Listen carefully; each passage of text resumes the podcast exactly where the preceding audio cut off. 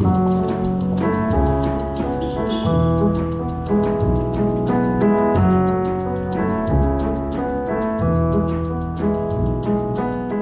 to the Everyday Sublime podcast, shedding light on yin yoga and meditation. I'm your host, Josh Summers. I'm a yin yoga and meditation teacher and trainer, and I'm also a licensed acupuncturist. This podcast is intended to be an in depth exploration of the intersections between yin yoga, Chinese medicine, and meditation. In each episode, I will offer a 10 to 15 minute reflection on one or several of these themes. And my hope is that these reflections will support both your practice and or your teaching of yin yoga and meditation. In this episode, I want to give you a clear explanation of the first of the four principles of practicing yin yoga, namely, coming into a posture and playing your edge. In discussing this principle, I'll be exploring these key concepts the target areas of a posture, the appropriate and inappropriate sensations in a yin yoga posture, and the difference between yin yoga and restorative yoga, as well as why I de emphasize stillness in my teaching of yin yoga postures. Okay, so let's begin.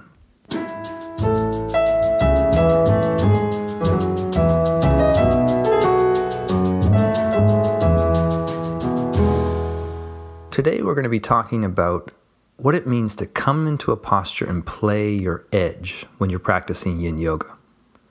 The first thing that we do in any yin yoga posture is come into an edge where we feel mild and moderate sensations of stress in the area of the body that we are intending to target.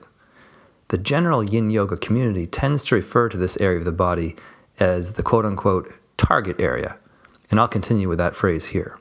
So, what is a target area, or what are the target areas of a pose? The target area is the region of the body that we are intending to positively stress and influence by the practice and execution of our posture. Based on the understanding of functional alignment, that is, an approach to alignment that focuses on the functional effects of a posture as opposed to the aesthetic look of a posture.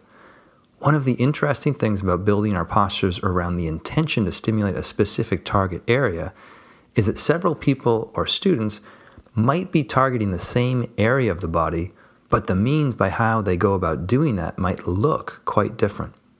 In other words, a handful of yogis could be stimulating the same target area, but from the outside, it might look as though they were all in different versions of the same posture.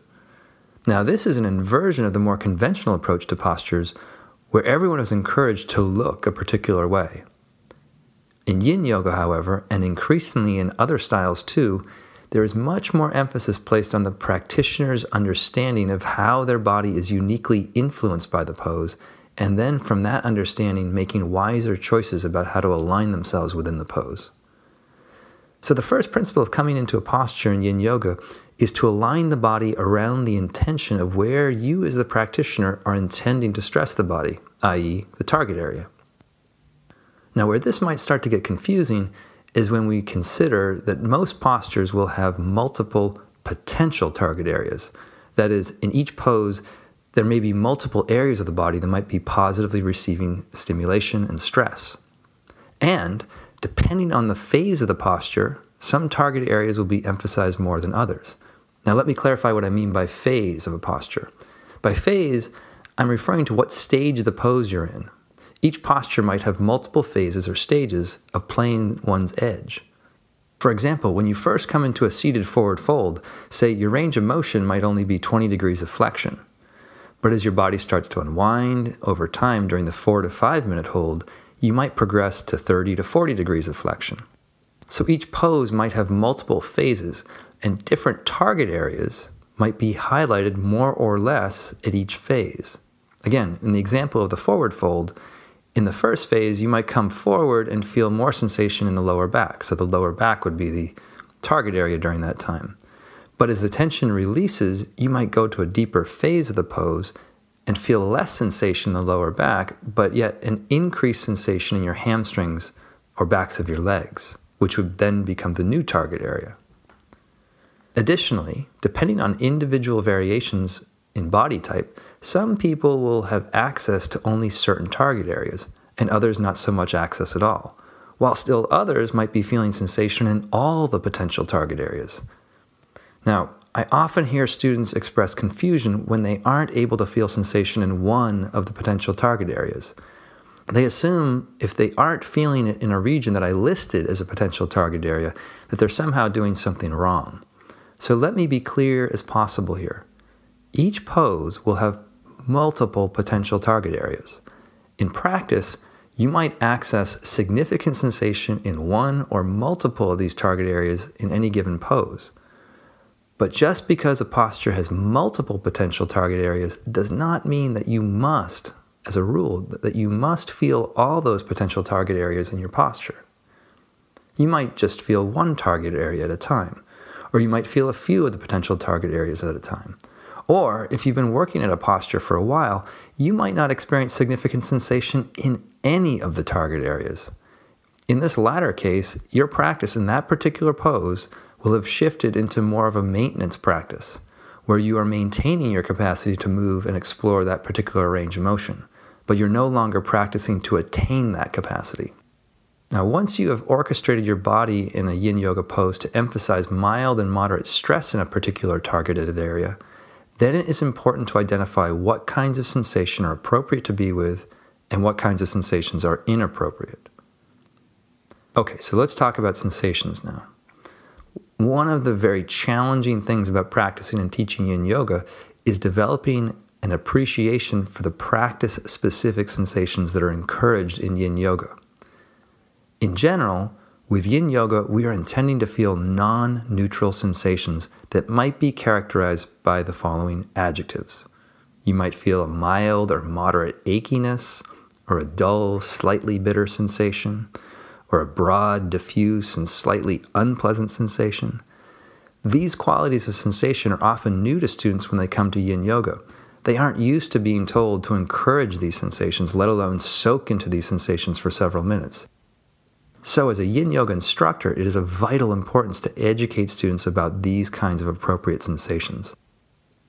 Now, for some students, descriptive terms like achiness or dull bitterness or diffuse pressure, these terms are helpful. But for other students, they might benefit more from evaluating their experience against a sensation scale, where zero would indicate there's absolutely no sensation going on, and 10 would indicate that there's some kind of unbearable, excruciating pain. Now, in this kind of spectrum of sensation, I suggest that the appropriate sensation in a yin yoga pose lies somewhere between a 2 to 4 or 2 to 5 if possible.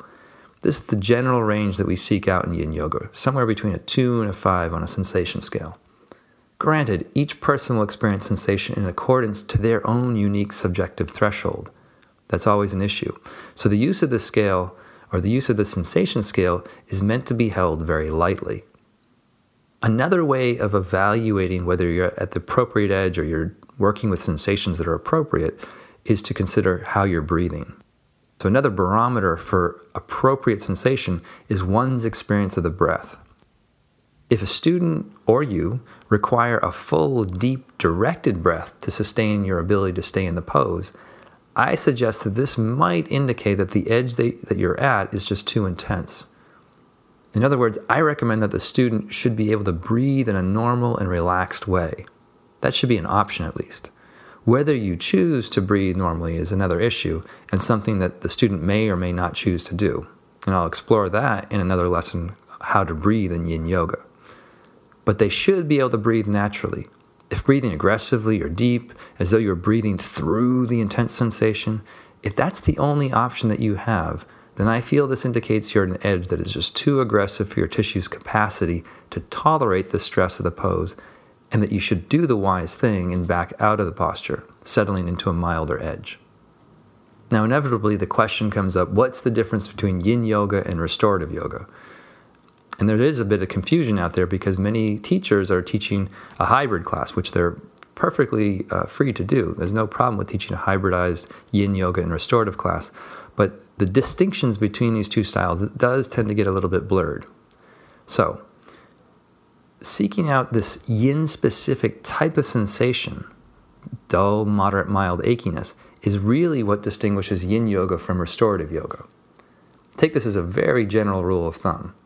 In yin yoga, we are intending to place appropriate levels of stress on the tissues. or on the targeted tissues. In restorative yoga, however, the intention is usually to avoid significant stress and sensation. Rather, in restorative yoga, you would open up and support the body with props as a way to calm, relax, and nourish the system. Now, confusion crops up when the two people might be in the same exact pose, in the same exact range of motion and configuration. From an outsider's perspective, these two practitioners would look like they were in the same exact posture in terms of both prop use and achieved range of motion. But internally, their experience might be entirely different. One yogini might feel yin characteristic sensations of dull achiness in one or many of the potential targeted areas. The other yogini might feel only the slightest hint of extremely mild sensation. In other words, not very much sensation at all. The first yogini would be practicing what we call yin yoga, that is, experiencing mild stress while in a pose. The second yogini would be practicing restorative yoga, that is, no stress during the pose but they look from the outside to be identical. Once again, what the yogini looks like in a pose is the least reliable factor in evaluating what they're experiencing in a pose. And I can't emphasize this enough that teachers must engage in a dialogue with their students in order to understand what their students are experiencing. This conversation will best help facilitate the teacher and the student to make the best decisions for what that student should do in their practice. So, once people have an idea about what sensations are appropriate in yin yoga, namely mild and moderate stresses that could be slightly achy or bitter, students also need to be made aware of what sensations are not okay. These inappropriate sensations include pain, numbness, tingling. So, let's start with pain. Pain in any shape or form is to be avoided always. There is a difference between mild and moderate stress and the kinds of intense, painful stresses that lead to injury. Let pain be the signal that the experience you're having in a pose is moving towards injury and to back out immediately. Included in the category of pain might be sensations such as intense burning, stabbing, electrical sensation, or throbbing. Or pain might also manifest mentally. Things like extreme agitation, what I sometimes joke is homicidal or suicidal rumination, or just overwhelming anxiety.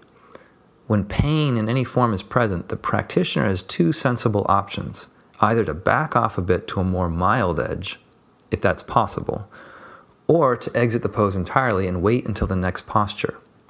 Staying at a threshold that produces pain might result in injury, and I make it clear that the practitioner or student must take responsibility for their experience. If you override the signal of pain and bear the pose too long with an attitude of stoic fortitude, you risk injury. Yogis and yoginis must take full responsibility for their experience. Okay, so what about numbness and tingling? Generally speaking, numbness and sometimes tingling indicates that the orientation or alignment of the body is causing a nerve entrapment, which is creating the experience of numbness. Less commonly, the numbness may be caused by vascular constriction. But either way, numbness is also to be avoided. But often, small readjustments or subtle reorientations of the limbs, particularly at the pelvis and shoulder girdle, can mitigate numbness. But if modifications of alignment fail to mitigate the numbness, once again, the student should exit the pose and either select a different pose or wait out the remaining time in a rest position, such as child's pose or shavasana. Okay, I want to talk about a special note for teachers around why I de emphasize being still in postures. There's a reason why I don't emphasize being still as the most important facet of practicing yin yoga, and it's this. I feel that if a teacher overemphasizes stillness in the way that they articulate the practice to students, it becomes all too easy for students to internalize an ideal of stillness into the way that they practice. The result of this internalized ideal of stillness is that the students may feel like they are not practicing correctly if they move or if they shift while they are in the pose for the prescribed period of time. In other words, they stay still as a commandment. And this kind of rule against moving can easily lead to a situation where the student is staying in a pose past their appropriate edge, past their tolerance for stress, setting the stage for injury. So, because of this, in my teaching, I recommend and encourage emphasis on playing one's edge over remaining still. And there are two main components to playing one's edge. First, in the event that the sensations one is experiencing in a posture simmer above the tolerable level of moderate to mild achiness, it then becomes imperative that the student back out to a gentler, more modest edge. Here, the student would shift out of the pose and move to a more appropriate range of motion or alignment where the sensations shift into the range of moderate to mild. This is an example of making progress by retreating.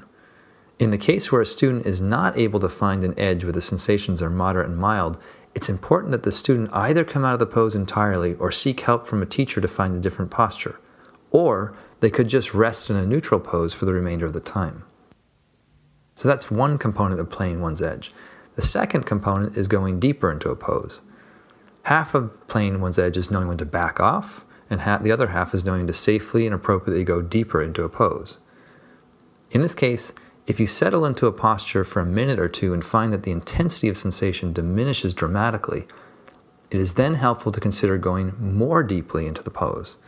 Now, this deepening of the pose, in other words, increasing the range of motion of the pose, is a natural response to the way the body begins to adapt to the postural stress. As the muscles and deeper connective tissues start to release and give way to the stresses being placed upon them, one then needs to adjust in order to now maintain that mild, modest stress being placed upon them. So in this case, going further in the pose is part of a natural unfolding, and it's not driven by egotistical grasping or striving. The one caveat to this last point is that sometimes the strong sensations of a pose will fade and it simply won't be possible to find a deeper edge that generates more sensation. In this case, the student will likely have maxed out of their normal ranges of motion and the intention of their practice should now shift to that of a maintenance practice. I'll say more about that in the lesson Attainment Practice versus Maintenance Practice. Okay, I'll stop there for now, and in the next episode of Everyday Sublime, I'll discuss the second of the four main principles of how to practice yin yoga that is, relaxing the muscles in the pose. Though this is a foundational concept of yin yoga, it's always worth a review of some of these basic concepts so that you can practice yin yoga safely and intelligently. I look forward to sharing that with you with insights from my practice to yours. If you'd like to follow along with the Everyday Sublime podcast, please subscribe in iTunes. I left a link in the show notes for you, or you can subscribe directly on my site at joshsummers.net forward slash subscribe. Thanks so much for listening today, and I'll talk with you in the next episode.